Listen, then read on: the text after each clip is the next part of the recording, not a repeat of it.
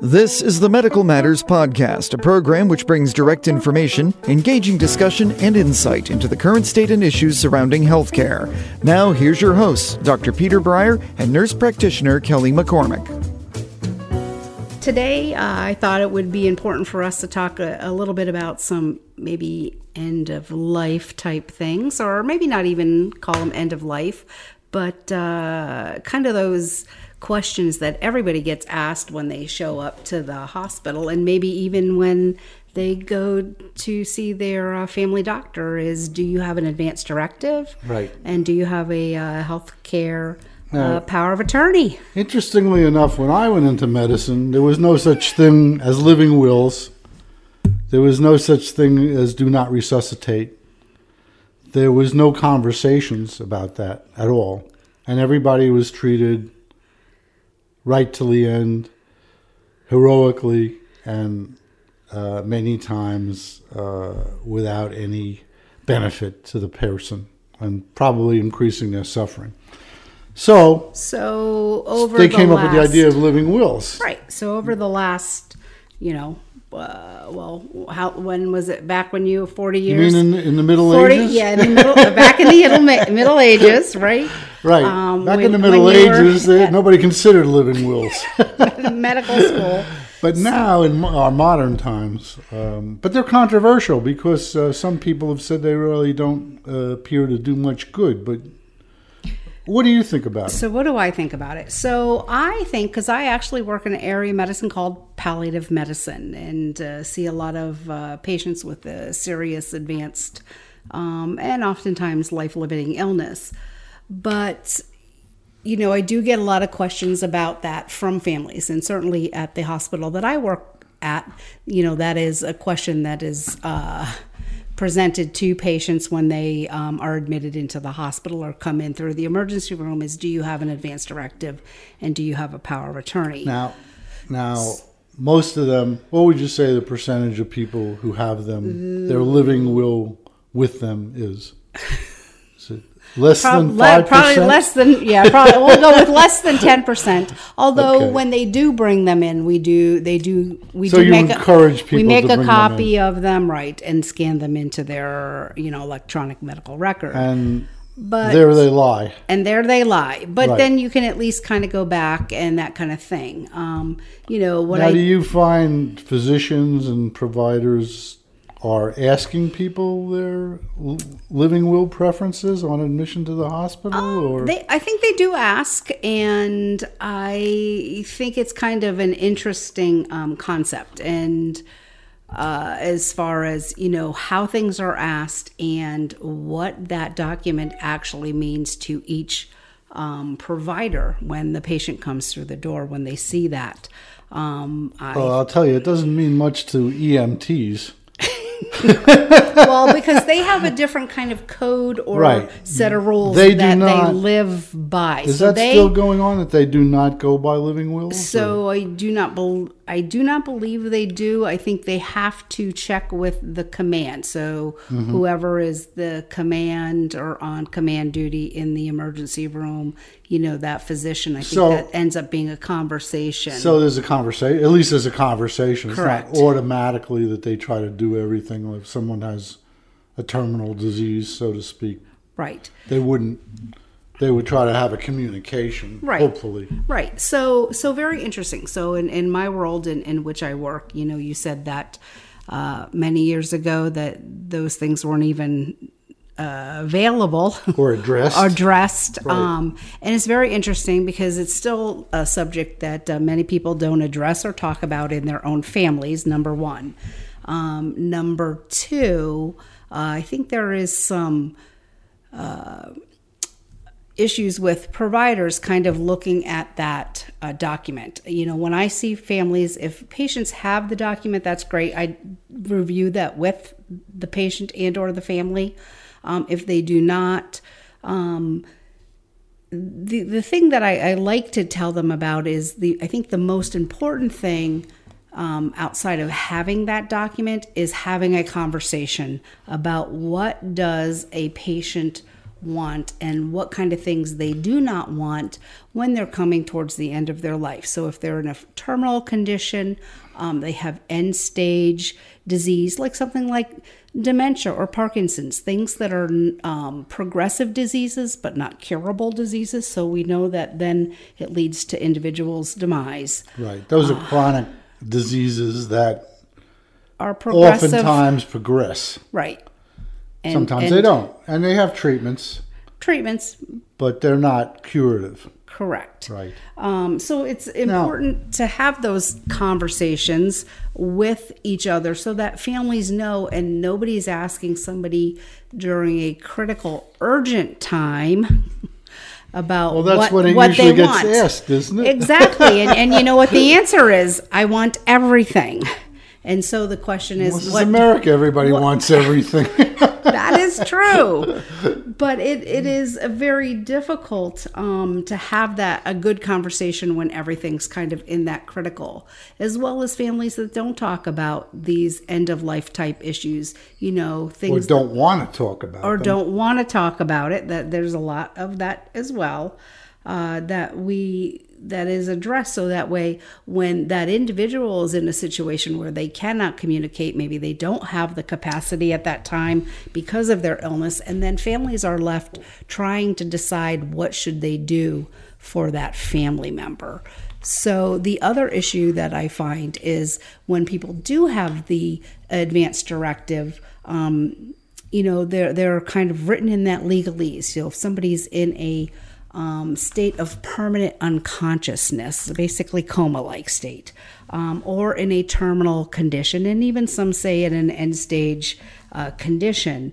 Uh, but, you know, we do get elderly people that will come in with an acute infection, you know, right. some pneumonia that can be treatable.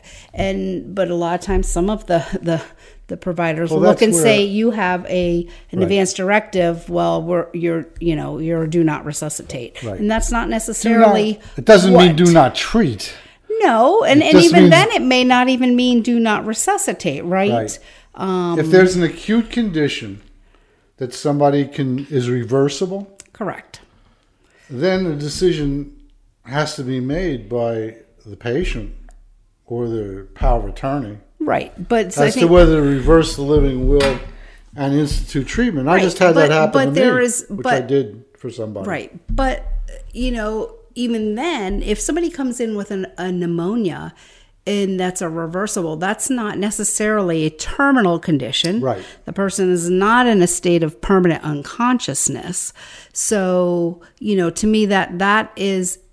That is a conversation to have with the patient. You know, maybe well, somebody comes in in their sixties and they say, hey, if my heart stops, I, I want right. to be resuscitated. You know, or if it's an eighty-nine or I don't want to be resuscitated. Right. An eighty-nine-year-old comes in and, you know, I do or I don't want to be resuscitated. Now, what about the thirty-five-year-old nurse I knew who had a tattooed on her chest, do well, not resuscitate?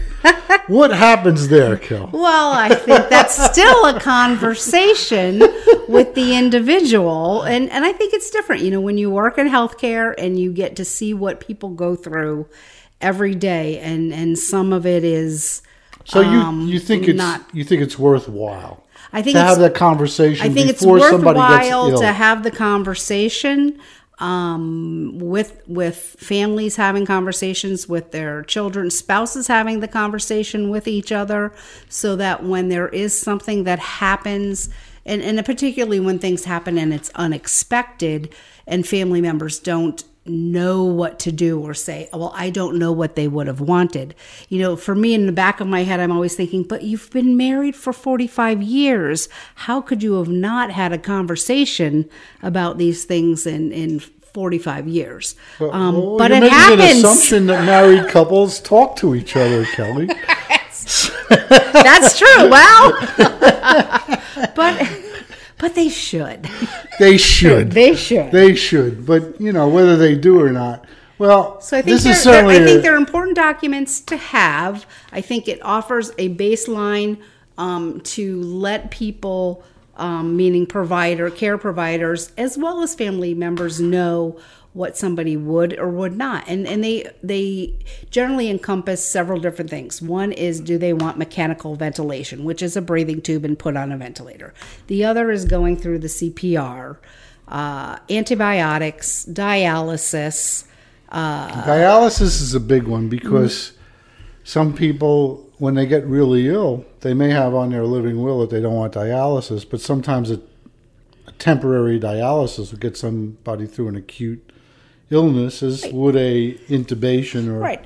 something and like that. And the same thing with antibiotics, right? right? Somebody comes in with a pneumonia or urinary tract infection and is septic from it and may be able to get through it. Right. So again, I think the important um, takeaway piece for this is to have a conversation with your loved ones um, about the extent it, to which you want things done to you. Well, certainly a very interesting conversation. I think we need to talk about this more. Absolutely. I think maybe uh, next time we'll talk about what happens at the hospital rather than before the hospital, because what happens at the hospital is oftentimes different from what the patient would have thought. Exactly. And, uh, and as you said, it's a fluid motion. So we'll uh, we'll get back to this topic soon. It's time for Did You Know on the Medical Matters Podcast. Did you know that hair is involved in your hearing? The sound goes through your outer ear, or called the pinna, which is a collection of cartilage, and through your inner ear into your eardrum, which vibrates, and that causes some bones in the ear, the hammer, anvil, and stirrup to vibrate, which then causes the cochlea, which has fifteen thousand little tiny hairs in it called microcilia, and they send the impulses from the vibrations that they receive in the cochlea, which is filled with fluid, into the brain, and that's how you hear. And it's the same principle that this microphone works on. Let's get back to the Medical Matters Podcast. Once again, here's Peter and Kelly. Now, this is something you can take either way. You can say there's too much or there's too little. In this COVID uh, virus epidemic we're at, we know that there's a lot of misinformation. Some physicians groups, such as frontline doctors, have been spreading misinformation, or what many people think is misinformation, about the coronavirus. And now uh, twelve state boards have uh, taken disciplinary action against physicians who spread false or misleading information about COVID nineteen.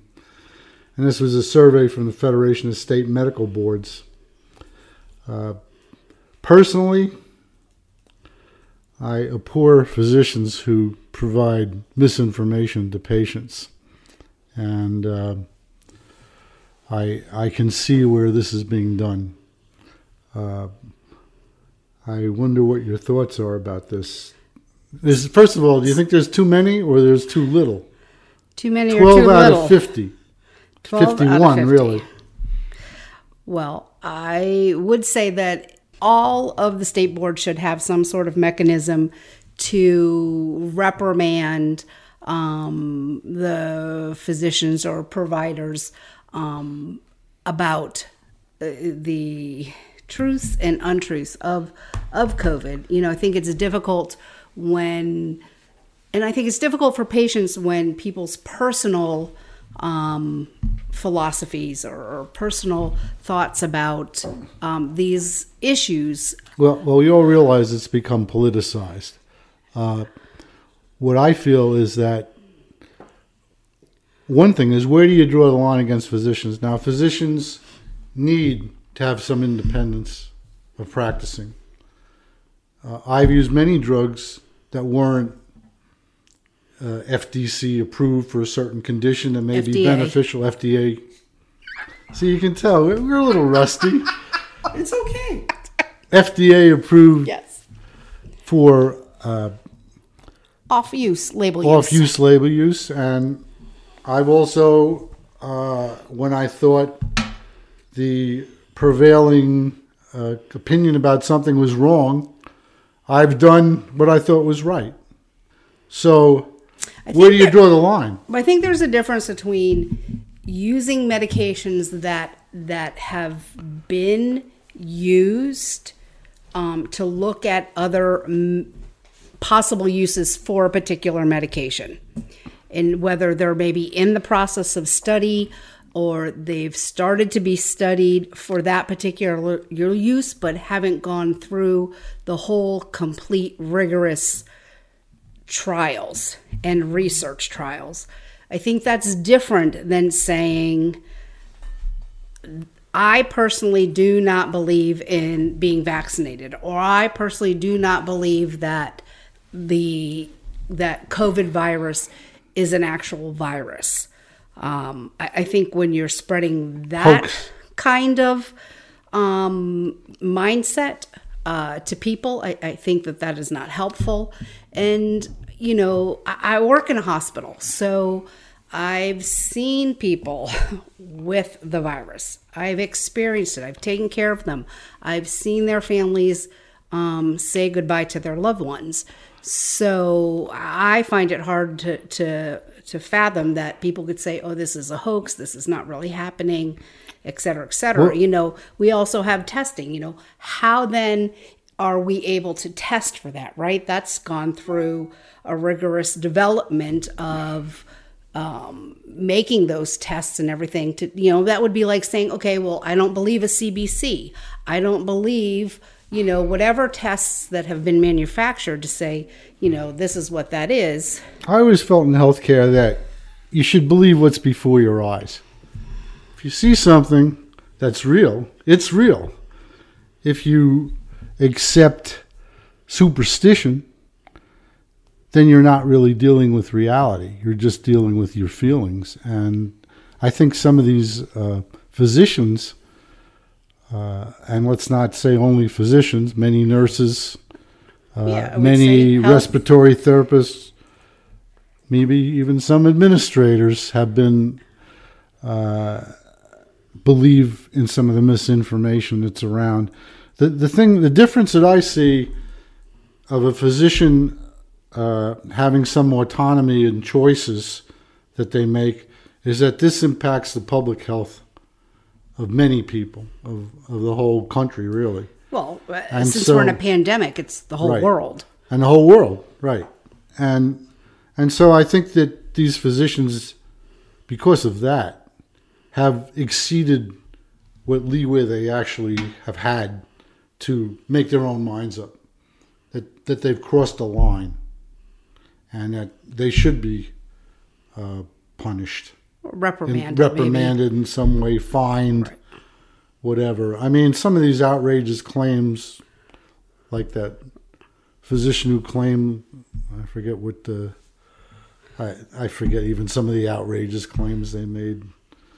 Uh, you know, they like just... soap at the foot of your bed for restless leg syndrome? Yes, we've seen that.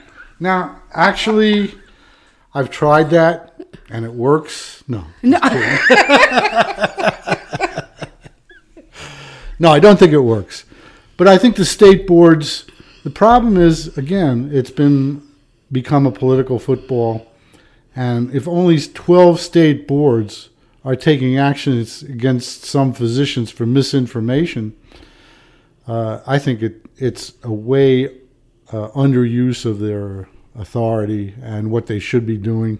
But, of course, we've talked many years about how physicians are under Uh, reprimanded, really, uh, or there's not enough supervision of of the medical uh, community, of physicians in general.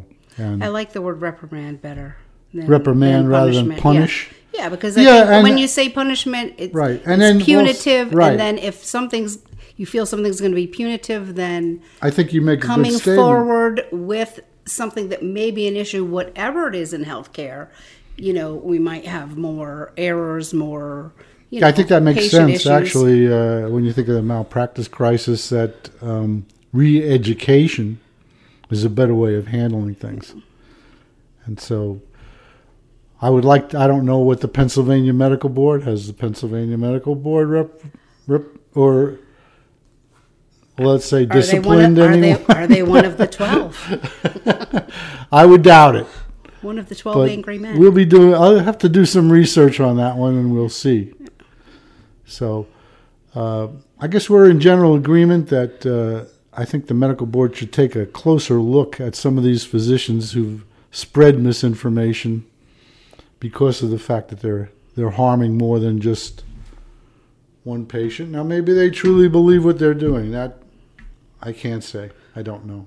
I don't know what their, um, you know, what their motives are, so to speak. Some of them probably actually feel that way, and some of them are charlatans. We have one running for Senate in Pennsylvania. You've been listening to the Medical Matters Podcast. Listen weekly for more news and wisdom from professionals who provide direct patient care. The information discussed on this program does not take the place of your provider. Check out past shows, additional content, and leave your questions and comments at medical matters podcast dot com.